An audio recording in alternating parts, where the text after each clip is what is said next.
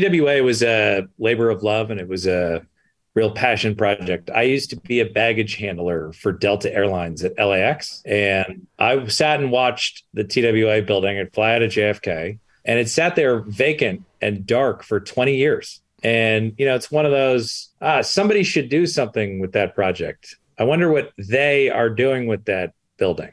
Uh, and so one day I woke up and I decided to be the somebody. And we dealt with 22 government agencies. Uh, we had 176 consulting firms, hmm. nine law firms work on the project. Uh, we had about 7,000 construction workers work on the project. It took a few years to execute, but you know we have uh, a 200,000 square foot lobby. It's the largest hotel lobby in the world.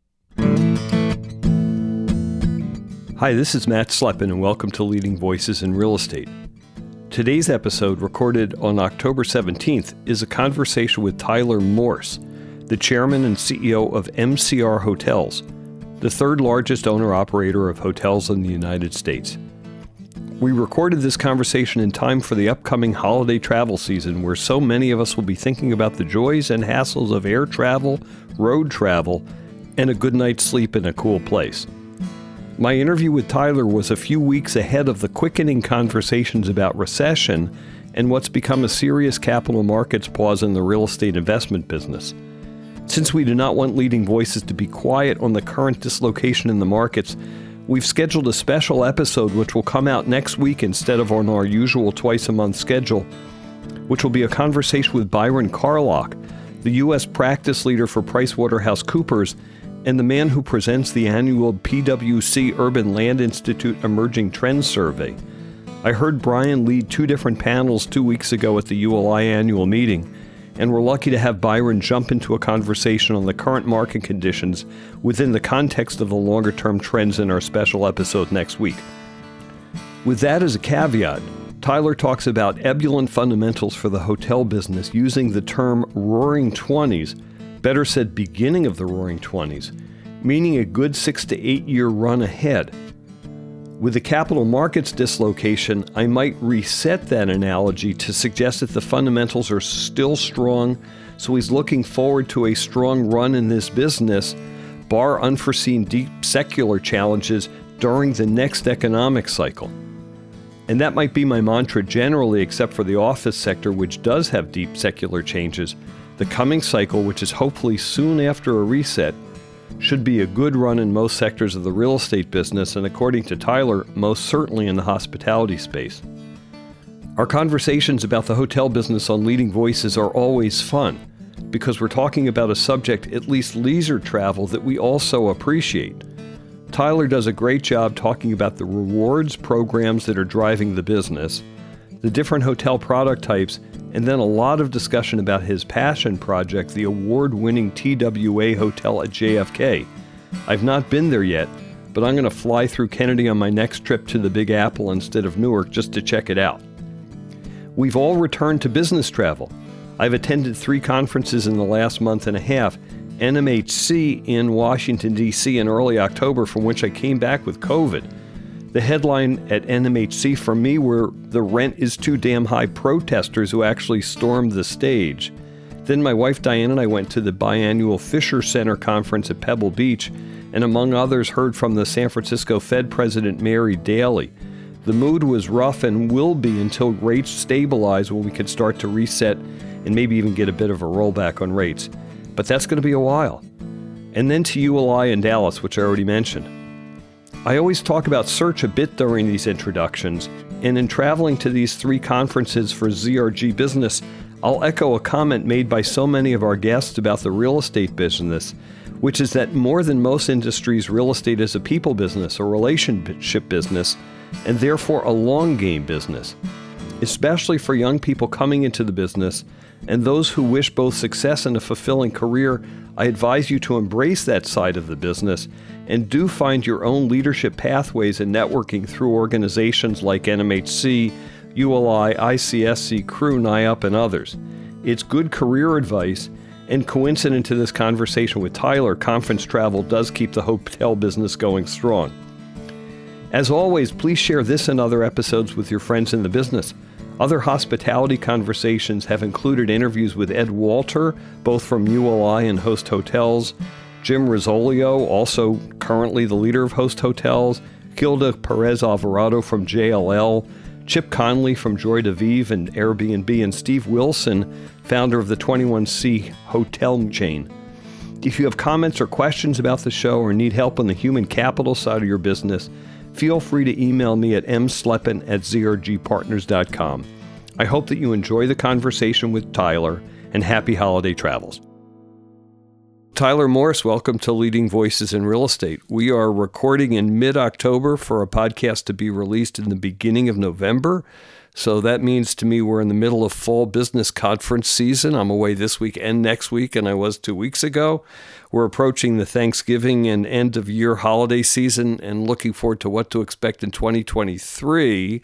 And we haven't done a hospitality conversation on leading voices since uh, Jim Risoleo at Host Hotels back in 2021. So there's a lot to be updated on, and we'll have a wide ranging conversation about you, your business, the hospitality business, COVID, post COVID, if that's where we are, and what to expect going forward. So thank you for being here. Great. I'm thrilled to be here. Thanks for having me. Yeah. So, first, just we've heard your voice, but if you could do a quick introduction to yourself and your company, and then we'll go from there. So uh, I'm Tyler Morse. I'm the chairman and CEO of MCR. We are the fourth largest hotel owner operator in the country. We have about 150 hotels in 37 states, and we have developed some iconic hotels. The TWA Hotel is probably the most well known. The Highline Hotel in Manhattan, the Pasadena Hotel and Pool, and some other fun, notable hotels. So, do people know what TWA is? Trans World Airlines. I know, do but do, like do young people like get? Do they remember or Pan Am or Eastern or uh, TWA and Pan Am? People recall.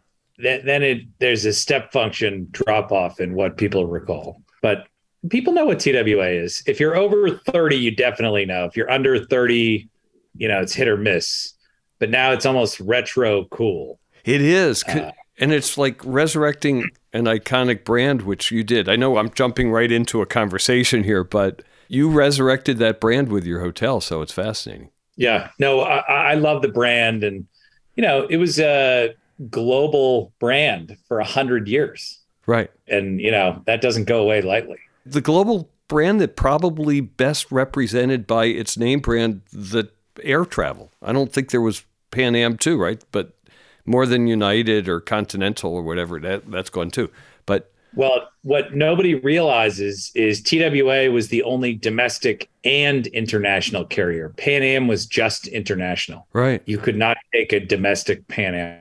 So people thought very highly of TWA. And the greatest thing about the uh, having that brand is you can't have a bad experience on a TWA flight right now.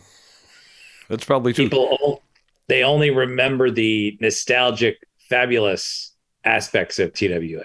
That's a fair deal, and no one they're not like going to beat up an angry passenger who's drank too much and has been waiting on the tarmac for too long. So you're right. It's interesting in the hospitality business, unlike almost any other form of real estate, office buildings, but we don't love them anymore, is that there are iconic properties that we all know, love, care about, and that must permeate your company and its culture to have them. Yes. I mean, people love traveling, and it is a basic human desire and a basic human need. And humans are curious people. That's why we go to conferences. That's why we go to meetings. People like to have fun, see their family, friends, and loved ones, and have a cocktail with them. And that is not changing. And the incidence of travel globally and certainly domestically can, goes up every single year as travel becomes even more and more democratized every year. Travel used to be a high end good or a high end product uh, in the 1960s and 70s. It was crazy expensive. Yeah. And that relative price point continues to come down. There's travel available for all different purposes and all different walks of life and people love traveling. So it's an industry with the wind at its back. It's interesting with the democratization. I'm thinking about air travel. because it all used to be relatively nice. And now a lot of it just kind of sucks because the seats are too tight together. It's really cheap, but it gets people to travel. And then you sit alongside that in the rest of the airplane. So you see the democratization along the hierarchy every time you travel and you feel it. It's kind of yucky in some ways. So it's a fascinating comment. Well, I, I think the air travel business should be renamed the transportation business. Yeah. It was really never a service business, it was a transportation business.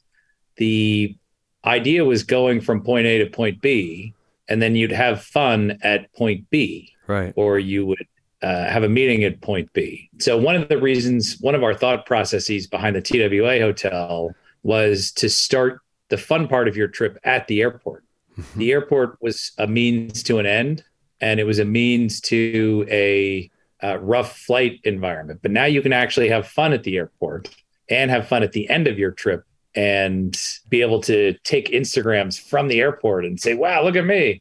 Look what I'm doing. This is fun. Right. The symbol so, of about to travel. Uh, we'll drill down into the TWA hotel in a bit, eh, but and then in that concept of democratization of travel, talk about the different product types that you have within your portfolio because I think you run the gamut. We have hotels from two star to five star, high service experiences to low service experiences.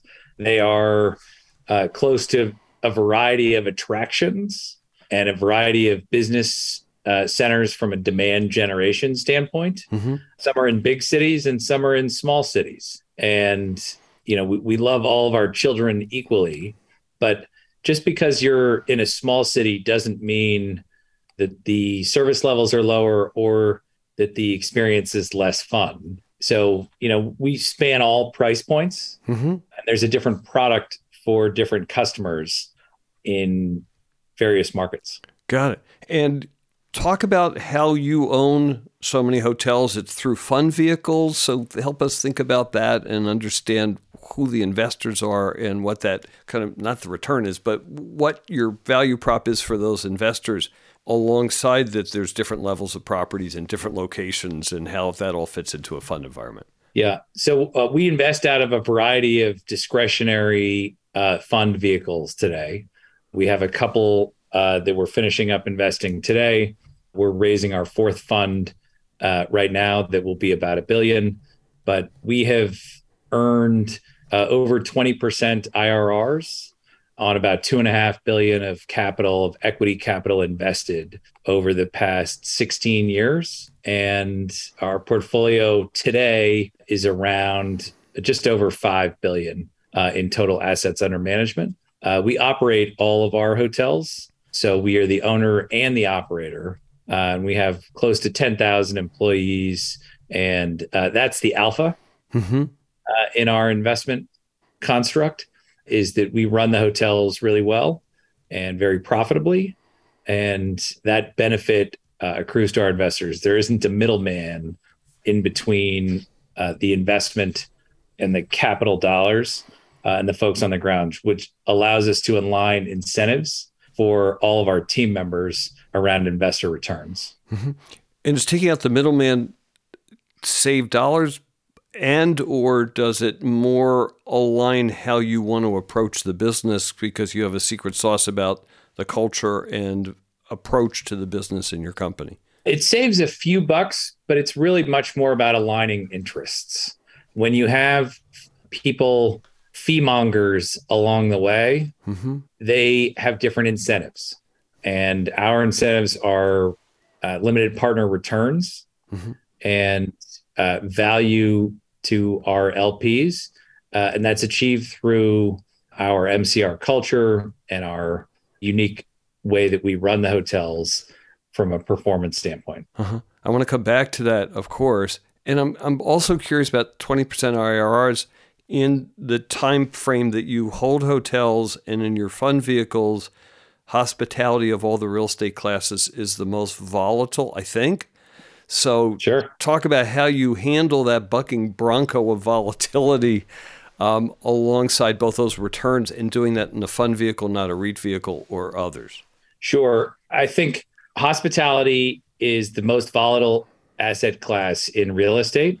largely because we don't have leases. Mm-hmm. All of our customers check out every morning at nine in the morning, and we hope that they come back at 5 p.m. And there's a variety of ways that we ensure that that's going to happen. We know that that that's going to happen. People love the points, so uh, we invest heavily in Hilton and Marriott hotels. Mm-hmm. Uh, their point programs are the strongest uh, loyalty programs. Marriott's Bonvoy program uh, and the Hilton Honors program. And then in a variety of markets where we have latent demand, we have a lot of independent hotels where you don't need a flag.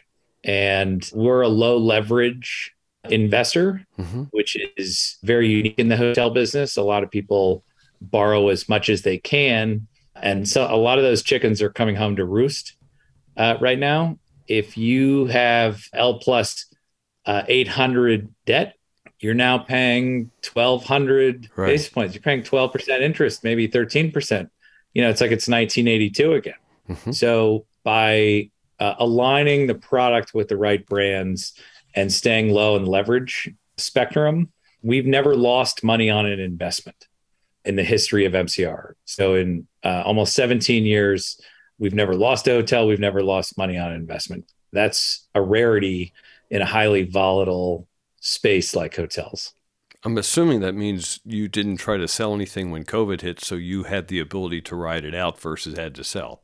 Although prices didn't drop as much as one would have thought they would have. Most of the things we sold in COVID, we had bought during COVID. We purchased about 60 hotels uh, and invested two and a half billion dollars during COVID, uh-huh. and those were very attractive investments.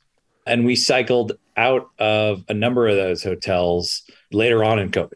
And and think about during COVID what I've heard in the past is there wasn't the distress that you would have thought in terms of sales. Might there have been distress at different places in the hospitality business?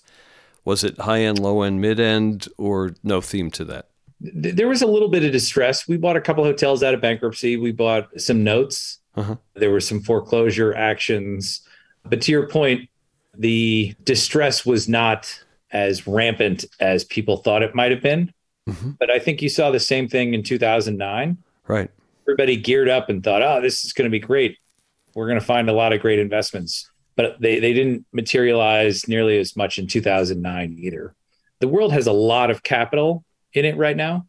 And uh, I, I describe it, you know, you got to go back to the 1980s.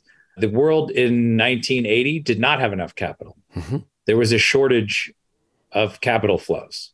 And with the tech companies just growing like crazy, it's created a lot of global wealth right. and a lot of capital. Uh, and that capital flows like water, it flows into all different cracks. Mm-hmm. Uh, and some of those have flowed into mezzanine investing, preferred equity investing. And th- those are all the different vehicles through which you can invest in hotels it's not just simply equity ownership, but there are credit approaches to play in hotels as well. I bet. And does your do your funds play in different parts of the capital stack that way, or is it all whole ownership? No, we do. We we play in uh, across the capital stack. We have uh, lent money to hotels. Uh, we just play in hotels, mm-hmm. and but we have done all of the different food groups, buying distressed loans, doing bankruptcy, uh, processes, debtor in possession processes, as well as traditional equity ownership of hotels. Got it. And and back to the COVID thing, I'm I'm assuming that by your the S&L crisis had no liquidity, so that was the issue then. Not much liquidity during the GFC, except everyone had seen what happened in the S&L crisis and how much money people made. So therefore, they were just promising themselves to be patient because they knew it would get over at some point. Yeah, well, the the distinction is during the S&L crisis, uh, the banks that were the savings and loans, their entire book was real estate. Right. So when real estate crashed, that presented an existential problem. Mm-hmm. Uh, that's not the case anymore. If you look at a the big guys, Bank of America or Wells Fargo, I think maybe they're twenty five percent in real estate, but they have loans uh, across the spectrum so that when one food group uh, has an issue, uh, it doesn't bring down your entire book of business. The problem with the S&Ls was it was just real estate. And so when one food group crashed, it created you know a, a liquidity crisis of epic proportions for those institutions, creating opportunities for people with capital elsewhere. Exactly. Okay, so let's talk about the hospitality business generally and the trends and what's happened. And I, I think in 10 year increments or something like this, but the hospitality mm-hmm. business is not what it was 10 years ago. The flags are not what they were 10 years ago. And the different gradations of service that we've talked about wasn't what it was 10 years ago. There wasn't Airbnb. Expedia was just starting as an intermediary. So this whole ecosystem has changed. And maybe talk about, in particular, the change with the two flags, Hilton and Marriott, which you talked about a little bit ago, um, because they've evolved into just humongous organizations and w- playing at every end of the spectrum. Sure. I think the biggest functional change is they are all capital or asset light. Yep. They are franchise organizations. So essentially, they are intellectual property companies mm-hmm. uh, and consumer product companies. They're not that dissimilar from Kellogg's or Procter and Gamble or General Mills, and their biggest asset are the points. Uh, it's the system. Mm-hmm. Uh, so if you look at why Blackstone made money on their Hilton investment, they paid top of the market prices for Hilton in 2007. And it was a terrific investment for them, largely because of Hampton Inn and a few of the other select service products. When they bought the company, it had a thousand Hampton Inns. And when they sold out of it, it had 2,000 Hampton Inns. Mm-hmm. And they created Home2 and a variety of other uh, select service products, uh, which had a great cash flow stream. Marriott bought Starwood, mm-hmm. to further uh, bulk up their portfolio from a points perspective. And uh, so you can now earn and burn your points at a ton of different hotels. You can earn at a Residence Inn and burn at a JW Marriott or a Ritz Carlton. And that's very attractive to a lot of road warriors. The general model is you earn the points on business travel uh, when you're away from your family and your company is paying mm-hmm. and then you redeem them for a free vacation for your family. That's the quid pro quo. And you get to use those points in lieu of spending the time with your family Monday to Friday. uh, you spend it on a big weekend trip in Florida. It, it's interesting. I do a pretty good job with air travel points. I do a lousy job with hotel points. So I haven't managed my business travel with that level of loyalty ever, and I need to do that. Yes. Well, the point programs are also consolidating and you know people are playing the credit card points and they're able to use those and redeem those in a lot of different formats as well. Hotel points have always been worth less than airline points, mm-hmm. uh, but airlines are getting smart about this as well. Now they're giving you points per dollar, right? Not per mile. Hotels have always been on a per dollar basis, mm-hmm. per dollar spent mm-hmm. versus the you know uh, some sort of other construct about mileage but you know i actually think that the loyalty programs globally have run amok. There's too many loyalty programs. There's a loyalty program for everything now. Yep. You know you go to cvs they have a loyalty program. You go to your coffee shop they have a loyalty program. The point of loyalty programs is to create incremental business mm-hmm. and drive incremental spend. But to the extent that everyone has one and you're a member of every program, they're not really altering your consumer behavior. Yep. So this is a, a bit more of an again an existential question. When American Airlines started AAdvantage, I mean it was cutting edge. And then United had their program and Delta had their program. But as loyalty programs have proliferated, the points have become less valuable and they're, they're not driving consumer behavior to the degree that they were in the past. Absolutely. It, it's interesting. I, what I really hated were all those little cards where you, you would go to a sandwich shop and you had to have 10 punches on the thing for the next uh-huh. free sandwich. And then your wallet became this big, but no one carries a wallet anymore. So now you have to do it on your phone for everything. And well, if you look at the most successful companies out there, they don't have loyalty programs. Apple does not have a loyalty program. And, you know, you, you still buy the products. Yep. And a lot of companies have determined that they have a competitive product uh, and they don't need to buy customers' loyalty through the point programs. Yeah. Okay. So back to your business. And I want to think about this because you talked about your secret sauce and how you manage these, but you're managing for a flag and you have the requirements of a flag and you manage largely for those flags for a big part of your portfolio. And then, mm-hmm. so I want to think through that and then think through the different gradations of the types of hotels that you manage and which are the best investments or are they all the best investments? So there are two questions at once, but I want to explore both the brands, the loyalty that you're describing, and then how you manage and operate at those different levels. Sure. The highest return on investment in the hotel space mm-hmm. by a country mile is Residence Inn by Marriott and Hampton Inn by Hilton. They drive unbelievable consumer loyalty. The brands provide 55 to 65% of your demand from a customer central reservation system uh-huh. standpoint. Uh-huh. And the, the fees are worthwhile. And then uh, there's about 400 brands in the hotel space. Uh, those two stand out as the best return on invested capital. And, and why uh, is that? Talk about what what makes that work. And if the rest of the network disappeared, would they be able to do what they're doing that way? No, they still need the network. The network is the earn and burn that I mentioned earlier. Mm-hmm. Uh, earn at a Hampton Inn, redeem at a Waldorf Astoria, earn at a Residence Inn, redeem at a JW or a Ritz. Right. So the network is is a very powerful driver there. Uh, as are the credit card programs. You get the points from the right. credit cards. Marriott has a credit card. Hilton has a credit card. You know they all do.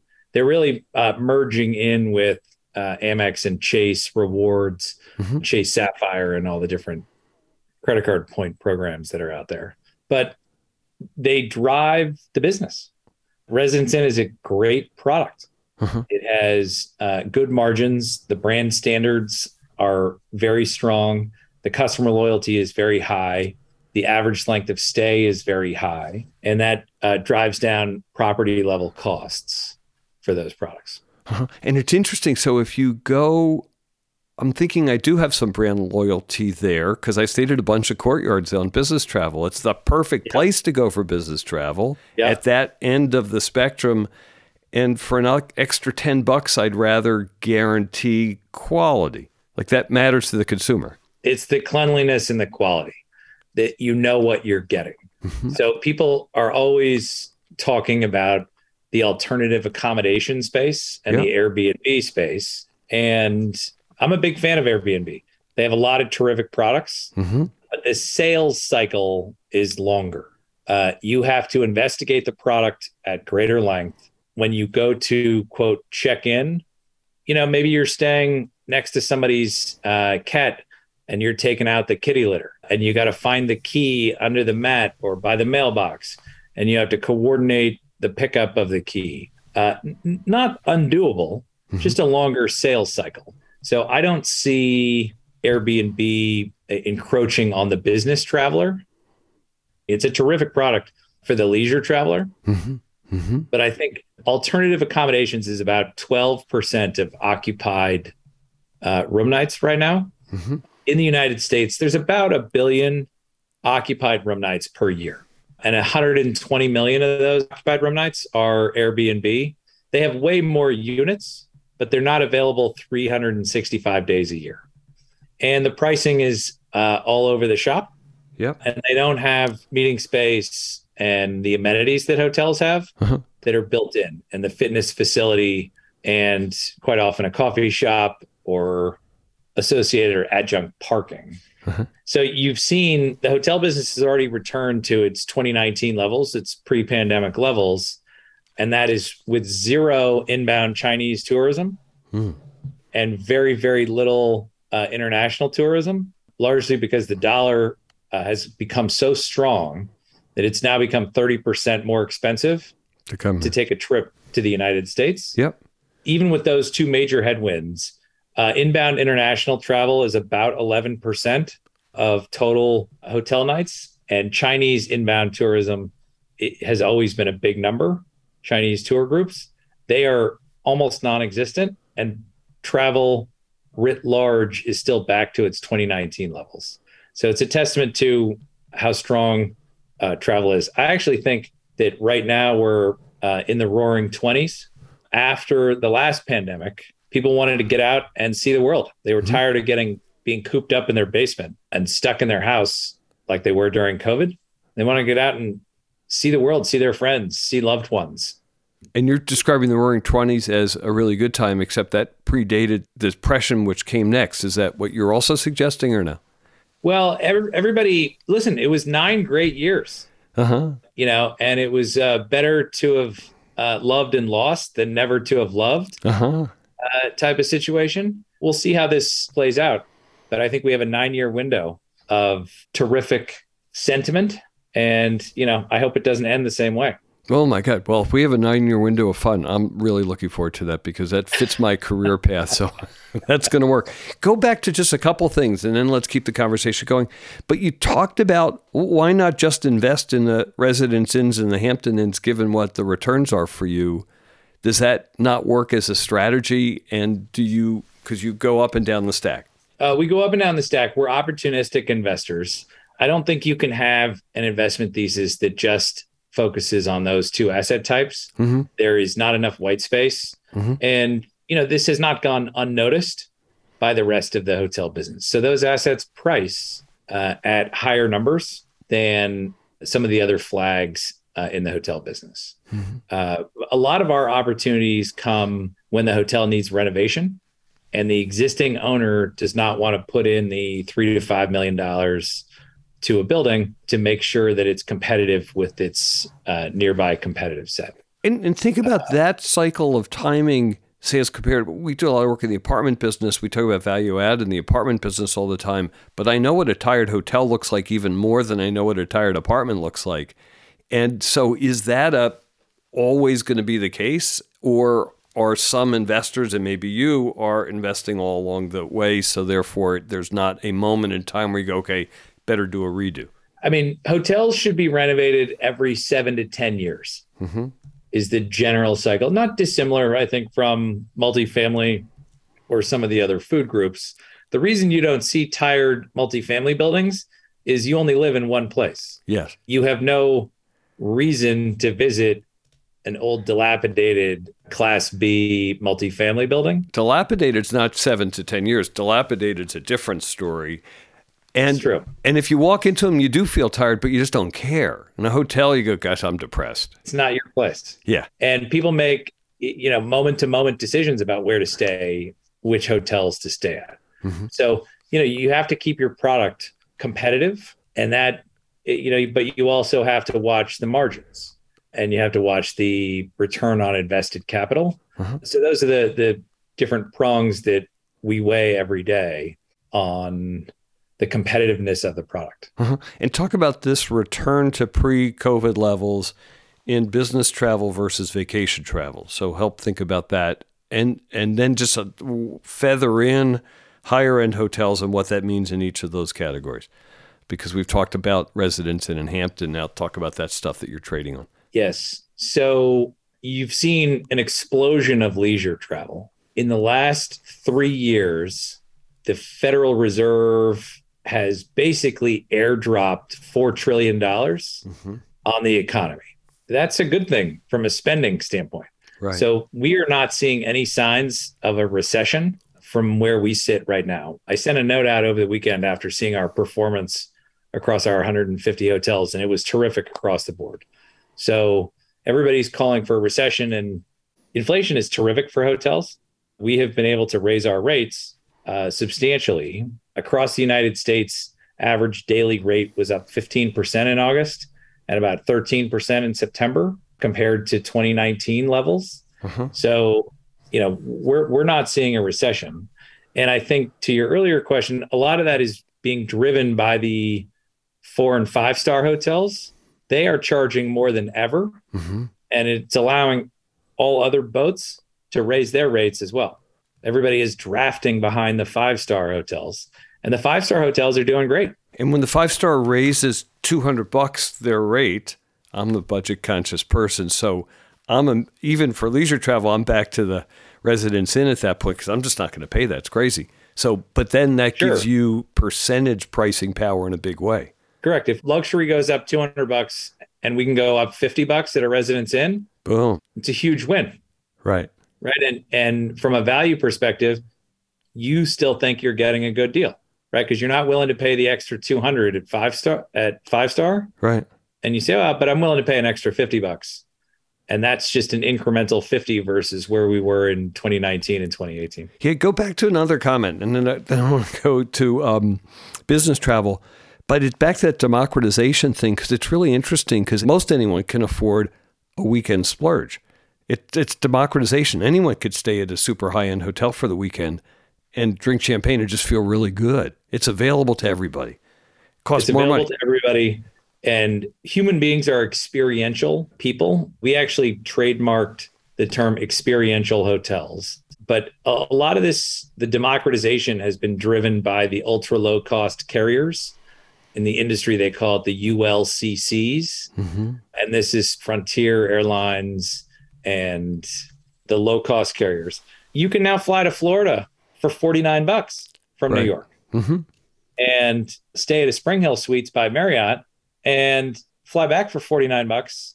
And that's a terrific getaway at a very modest price point, Right. right? That didn't used to be the case. In the 1980s, even the 1990s, that was a heavy lift from a consumer pocketbook standpoint.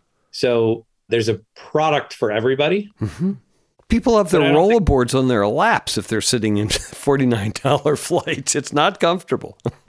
Well, but they still get to go to Florida for 49 bucks. And if they want to pay more than 49 bucks, they can fly United, right? You know, that's a choice that they made, Yeah. right? They they would rather keep the 50 bucks in their pocket and have a little lesser flight experience, but still be able to take the trip. Right. And stay at a better hotel, lesser flight experience because you can make the trade whichever way you want. You don't care if your rental car is fancy or not, although if you care, then you're going to do that. It's the concept of unbundling the products. Yeah. what the air carriers did, and you're seeing some hotels do it, and we're spending a lot of time on this, is not to say one price and you get these 10 products, but unbundling it. So the room and the sleep and a shower component is a price, and the swimming pool is another price, and the early check in is another price. Obviously, the hamburger is another price. But it allows you to segment the elasticity of demand to the various customer bases if you are a business traveler, generally speaking, you're not going to use the pool. So why should you pay for the pool? If you're the leisure traveler, you want to use the pool. And how much are you willing to pay for the pool? Right? That's a different uh, price point at different star level hotels, right? It's all true. It's also gross, though, because everything has a cost now. There there were things that came with it before, and now everything has a cost. And those costs, just every time the hand's out, you go, ugh, kind of gross. Well, but you can choose not to buy the product. Right. Oh, I know. But if, if, but Uh, if you need it, then the hand's out. Well, but it's consumer choice. I understand. It's the micro economy. When you buy a song on Spotify, you might pay a dollar. On Apple Music, you might pay a dollar. And you can always not buy the song. And if it's your favorite song, you're going to pay the dollar. Or there's subscription based services. It's easy. You know, there, there's various pricing models depending on your demand profile. question I do have about hospitality because I used to have five bucks in my pocket to give to the doorman. I don't mm-hmm. have cash anymore. And I feel lousy. And the only time I really feel lousy about cash is when I go to a hotel because those people are kind of used to getting a buck or five bucks or whatever it is. How, and, and I can't do a QR code. Maybe I can. Maybe I have to. Is that coming? No, it's true. Cash is completely gone away. Yeah. and it, it is an issue uh, across the industry and it's something that the the hotel industry is trying to solve for is to get you a qr code and it, it's about how many taps and clicks it is Right. but we want to give you the ability to with two taps send somebody three bucks Right. or send somebody five bucks. Just, you know, it's not a heavy lift. The issue comes down to uh, personal uh, information, Mhm. privacy, security, hackers, right? If it's very easy for you to give somebody five bucks, it's also presumably easy for a Russian hacker to take that five bucks out of your electronic wallet. Also becomes a taxable and, five bucks and not an untaxable five bucks. Well, then you get into taxes, but you know those tips are typically taxed. So, and now there's a record of it, uh-huh. so it is taxable income. But it's more of a from a product standpoint, we need to give you the ability to tip uh, and to tip the housekeepers in the guest rooms and right because people want to do it. Yeah. And our team it's good for our team members. Right. But we get n- nobody carries cash anymore. Yeah you can't keep your business together if you don't if you take away that incentive from a big part of your workforce. Let's keep going. We, we i said we are going to talk about business travel. How has that recovered or i was going to say or not but i think it has recovered. So what's that look like? It has recovered. It's about 80 85% back. People are booking corporate conferences. They're just doing it on a short term booking window. Right. Much shorter than it has been in the past. But by and large, it is back. And is there more work from home than there has been in the past? Yes, but that is creating a greater incidence of conference attendance. Yeah, even more. And meeting attendance. So if you don't have to go to the office anymore, you still need to see your colleagues periodically and you got to meet somewhere. So you meet in a hotel meeting room or you go to see people at a conference. So the incidence of travel continues to increase and work from home is is actually pushing that incidence of travel. This conversation's actually been more about psychology than almost any other of the leading voices conversations I've had. So you you keep th- thinking about the consumer and consumer psychology and pricing, and then also you talked about the experiential hotels brands, which is a psychologic term. So talk about both of those things mashed up together. I mean, I think business is psychology and it's about meeting customers' expectations. And the, the media is actually doing a nice job right now of driving those expectations in terms of inflation and rates. And, you know, the customer wants to be out there on the road. And if it's a business traveler seeing their customers, uh, and if it's the leisure traveler seeing their loved ones.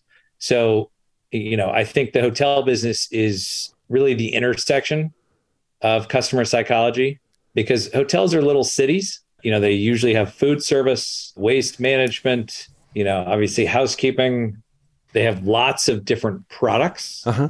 within the hotel. And, you know, every customer is slightly different in terms of their needs and wants. So, your TWA hotel, because this is an emblematic of your company, I want to talk about this. 100,000 people are coming through because this is the airport, or they're coming through your hotel because they want a quick drink. That's 100,000 drinks. You can't do that.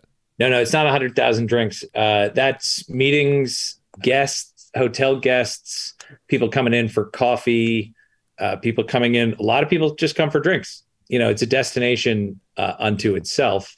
But 155,000 people fly out of JFK every single day. Yes. 155,000 flying through JFK is different than 120 coming into your hotel and having some moment of commerce. Talk about that project and you went this, this was a risk and out on a limb and you got a lot of press on this. I remember when it came out, won a lot of awards. What does that mean for your company and for your brand to have that? Uh, the, TWA was a labor of love and it was a real passion project. I used to be a baggage handler for Delta Airlines at LAX and I sat and watched the TWA building and fly out of JFK and it sat there vacant and dark for 20 years. And, you know, it's one of those, ah, somebody should do something with that project. I wonder what they are doing with that building. Uh, and so one day I woke up and I decided to be the somebody. And we dealt with 22 government agencies. Uh, we had 176 consulting firms, mm. nine law firms work on the project. Uh, we had about 7,000 construction workers work on the project. It took a few years to execute. But you know, we have uh, a 200,000 square foot lobby. It's the largest hotel lobby in the world. Yeah. Uh, it's it's the main centerpiece of the swooping shells. Right. Uh, and it's 66,000 square feet of columnless space. So it's the largest columnless volume in the world. It's an acre and a half uh-huh. uh, with only four points of contact with the ground. Uh, we parked a 1959 Lockheed Constellation uh-huh uh, behind the hotel that we turned into a cocktail bar. The plane used to be Air Force One. It was designed by Howard Hughes. when he owned TWA. He built the TWA Flight Center at JFK uh-huh. in conjunction with Eero Saarinen, uh, who was the designer and the architect uh, of the project. But you know that airplane was not easy to get into place. We brought it down from Maine, came down I ninety five uh, on a truck. It's 110 feet long. So we're a supersized load versus an oversized load. Right. 358 mile journey with the Maine Stadies, the New Hampshire Stadies, the Connecticut Stadies, uh, all participating. We got stuck on the Throgs Neck Bridge for a couple of weeks, which was an interesting experience. You got stuck uh, on it or before it? Uh, just before the crossing. Thank God. Okay, good. But you can't uh, hang a Yui yeah. Uh, when you're 110 feet long on a bridge. And so then we brought her into Times Square. We call her Connie. Uh-huh. And uh, she put on her best dress and her pearl necklace. And we brought her into Times Square. She wanted to see the bright lights of the big city for one last time before her final resting place. So that was a project itself. Then we built our own power plant for the project and we built an infinity edge pool overlooking the runways, which is the number one plane spotting space in America. We have a 10,000 square foot fitness facility uh-huh. with thousands of members of the gym. Thousands uh, of members. And are they people who come to the airport every day or people who go through the airport? A lot of airport employees. Okay, good. People that you don't think there are 40,000 people that work at JFK. Yeah. Every single day that never fly anywhere. Right. It's a city. Back to that city concept, like a hotel is. So, you know, TSA agents, uh, customs and border protection agents, the fire department, the police department, all of the people that are checking you in to your flights, all the baggage handling, right? Port authority employees, uh, all the cargo uh, employees. I mean, you kind of most people don't stop and think about all the different functions that are going on in an airport. It's an entire world, and they know each other. They they interact every day, those folks. It, it's interesting because the story you just told about this hotel is a story that off in, often in real estate sinks companies instead of floats companies. If your timing is off, right? So many people have it, I'm going to call it an ego project with that level of love and attention. It's often the second owner who makes money. We know that story.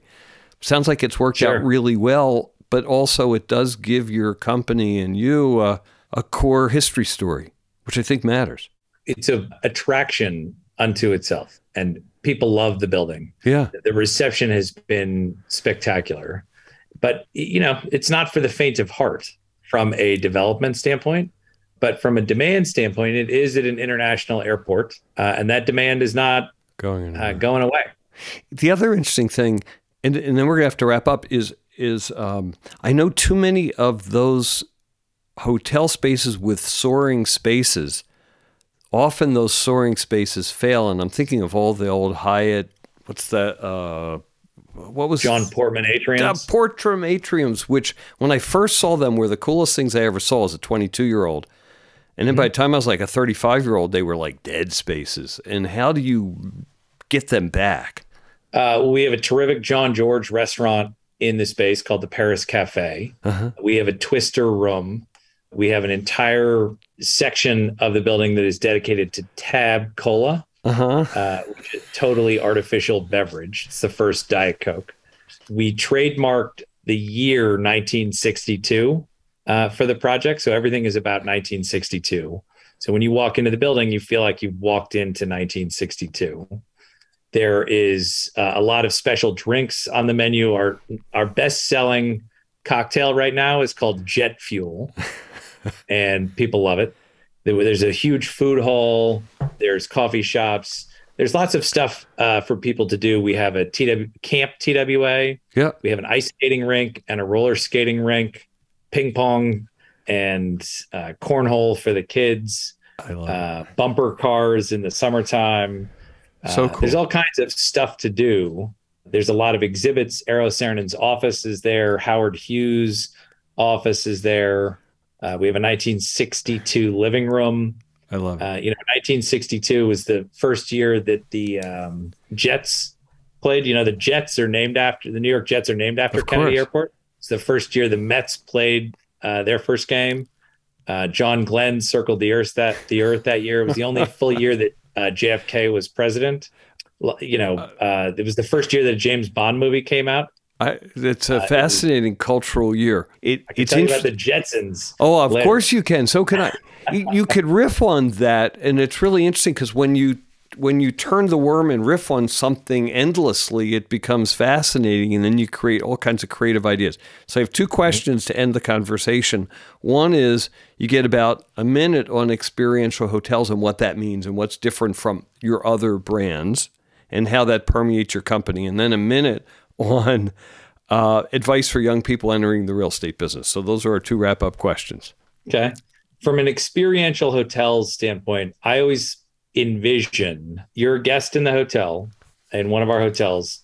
You go meet a friend for dinner, Yeah. and your friend says, Hey, where are you staying? And you say, Oh, I'm staying at X hotel, comma. And what do you say about it?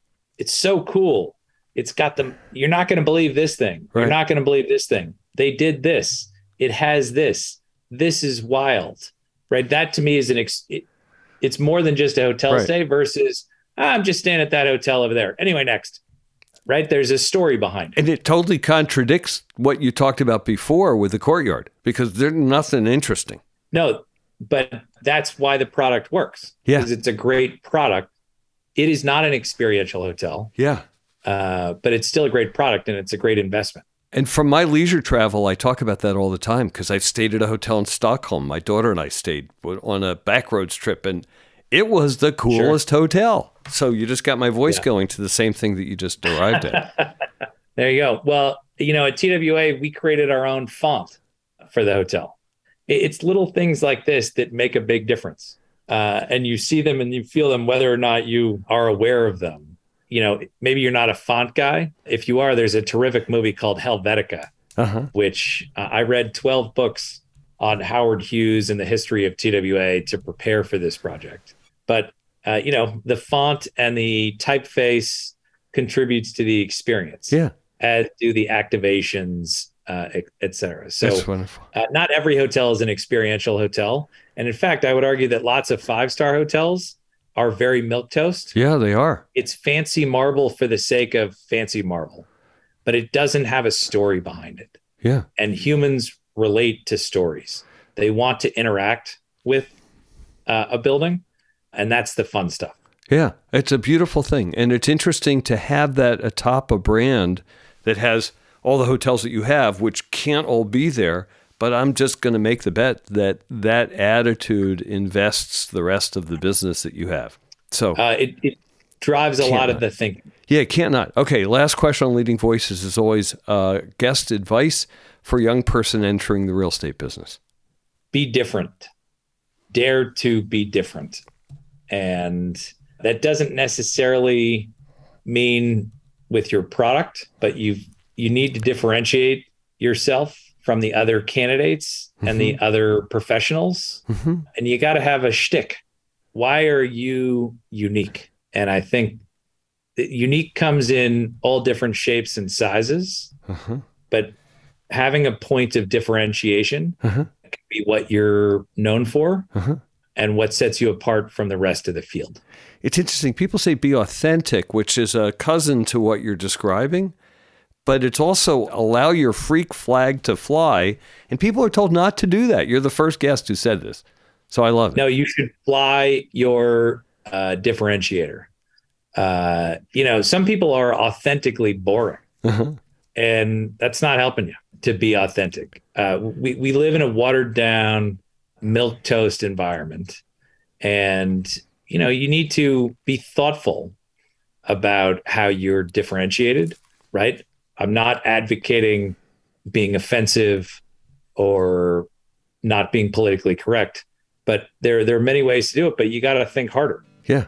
and be smarter. It's wonderful advice. Uh, I, I felt that the first time I heard you speak at, at the Fisher Center in yourself, and you've done it on the call today. And so I really appreciate your time. Thank you for listening into Leading Voices, and I hope that you enjoyed today's episode. I have a request. If you enjoyed the episode and found it to be valuable, please share it with a friend or two. If they're podcast wary, Take their smartphone in your hand and subscribe for them and teach them to listen. You'll change their life. Seriously, thanks for listening and keep in touch. You know you can reach me at matt at terrasearchpartners.com. See you next time.